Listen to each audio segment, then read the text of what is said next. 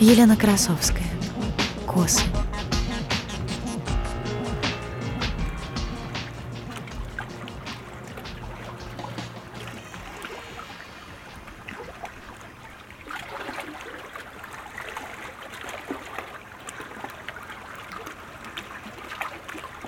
Старый лодочник опустил весло в воду, уводя лодку от берегового тумана.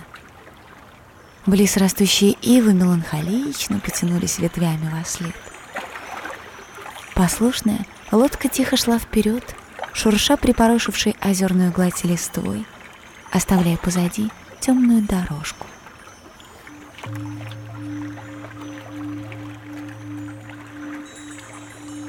Лодочник был древним, как седые луны старцем. Его единственный глаз выступающий из морщин лба, словно ягода из пирога, многое повидал на своем веку.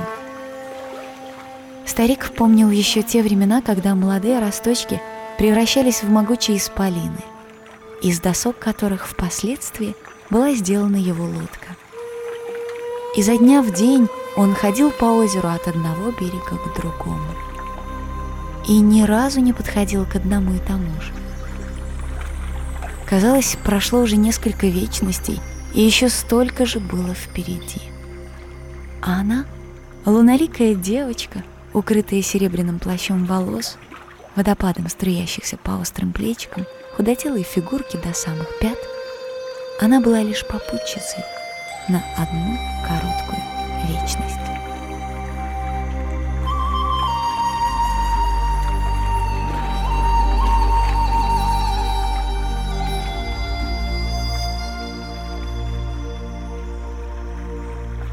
Веста собирала запахи. Они сами пестрыми лоскутами вплетались в волосы всякий раз, когда девочка ступала на берег. Она уходила в туман, а, возвращаясь, обнаруживала, что в волосах появлялась новая коса. Веста не помнила, что происходило по ту сторону тумана, но знала, что как только будет заплетена последняя коса, ей незачем будет возвращаться. Подобрав волосы, Веста усаживалась на нос лодки, чуть приподнятой от веса сидящего на корме грузного старика. Глаз лодочника пытливо впивался в девочку, сердито щурился, будто упрекая в том, что вернулась. Но вопросов старик не задавал. Да она и не знала ответов.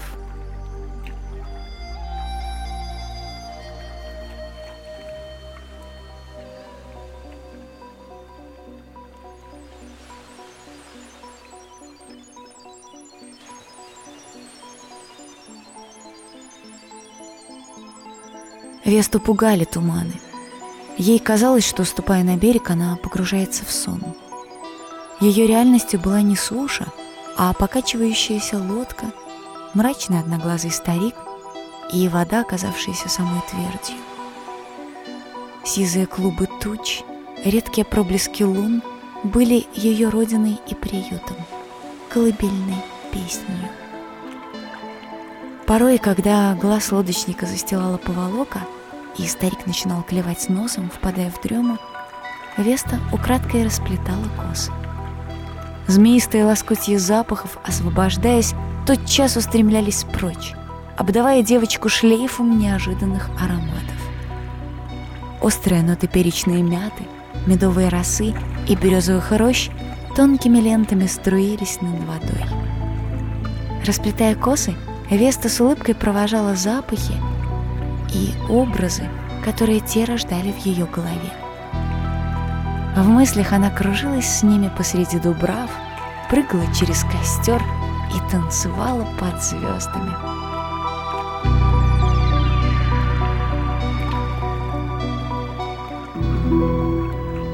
Однажды запахи не ушли. Гарью встрепенулись под чуткими пальцами, заскользили вдруг серыми тенями превращаясь в длинных червей с черными дырами вместо морд. Ринулись к вести бездонными зевами, утробно завывая, будто ветер на пустыре.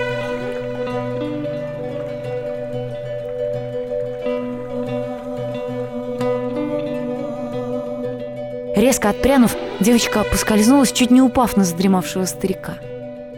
Тени хлынули к ней. Но она успела увернуться и, выхватив из рук лодочника весло, стала размахивать им в воздухе, сжимая древко побелевшими пальцами. В высоте злобно сверкнул багровый глаз одной из лун.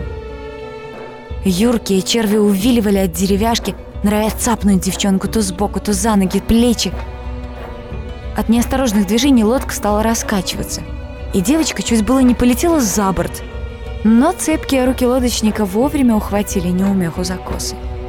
Тени тотчас осели, понуро расползаясь, шипя беззубыми ртами. «Ишь, чего удумала!» — зло проворчал старик, сверля Весту глазом. «Косы расплетать! А кабы в воду упала, кому тебя вытаскивать?» «Зачем мне в волосах это?» — вздорно одернул его звонкий голосок Весты. Она сама удивилась новому звуку, потому что никогда раньше не говорила вслух, разве что шепотом. «Не пойду больше в туман!» «Дрянная девчонка!» — глаз лодочника потемнел. «Сколько мне тебя возить? Хочешь вечно здесь ошиваться?» «А кабы и вечность!» — ответила Веста в унисон старику.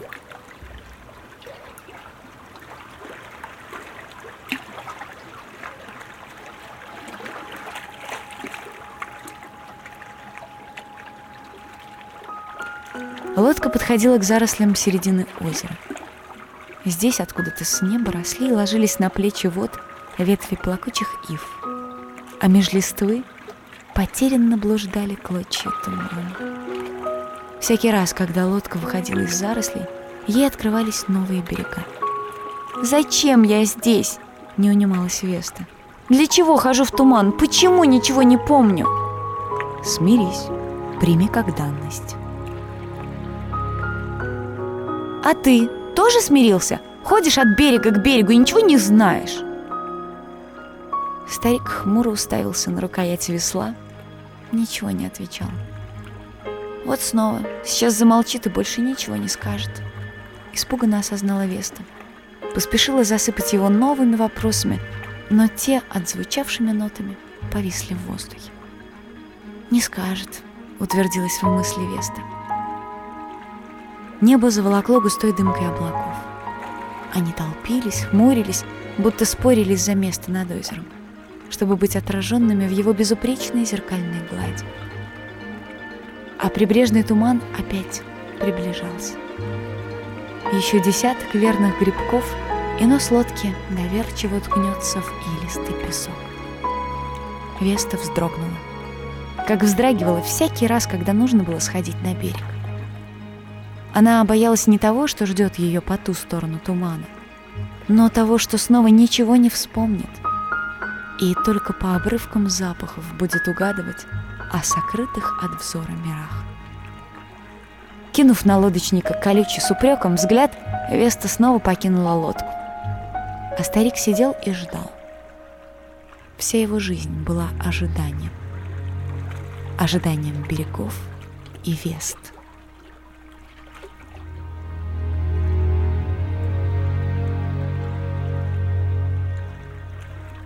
Вскоре тяжелое веко опустилось, и старик уснул.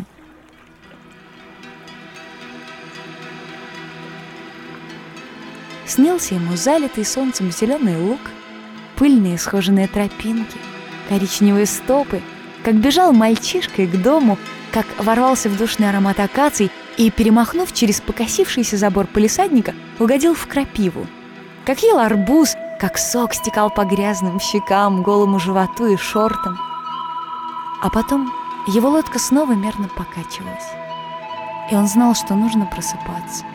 Но ему хотелось еще немного порыбачить с соседскими мальчишками. Снова обставить всех, отхватив самый большой улов. Лодочник не знал, его ли это сны, и из какой далекой жизни они приходили. Но ему нравилось думать, будто все происходило с ним. Или произойдет. Веста взошла на лодку. Посыпались очередные вопросы. «Скажи, зачем мы здесь? Для чего ты? Сколько тебе еще водить лодку?» Лодочник поморщился, отталкиваясь веслом от берега. «Всем нам отведен свой срок. Сколько ему еще предстоит выслушать? И когда девчонка стала такой разговорчивой? пора бы ей уйти. Веста пожала плечиками, косы рассыпались по плечам. Почти все заплетены. Веста погрустнела. Что будет, когда все волосы сплетутся в кос? Она войдет в туман, и сознание поглотит беспамятство. Явь растворится. Исчезнет. Снова берег. И вот Веста сходит на сушу, вдруг видит, как белая дымка тумана тает, гаснет в радуге лун. Над Вестой вспыхивают алые, золотисто-пурпурные зорницы, затягиваясь в вбирающих краски косах цветными лентами. Веста идет вперед. Идет, пока воздух под ее ногами не оборачивается твердой плоскостью подоконника. Веста заглядывает в распахнутое окно и оказывается в небольшой комнатке, пахнущей солнцем и детством. Чьим-то детством. Склоняется над колыбелью маленького человечка, глядящего на серебристую деву распахнутыми глазенками. «Тише, тише!» — слышит Веста свой шепот. Она знает, что делать. Расплетает косы, и запахи вьются над нею, воссоздавая в воздухе сказочные миры, о которых Веста ничего не помнит. Перед глазами младенца возникают причудливые узоры неведомых ему образов. Они близки и далеки одновременно.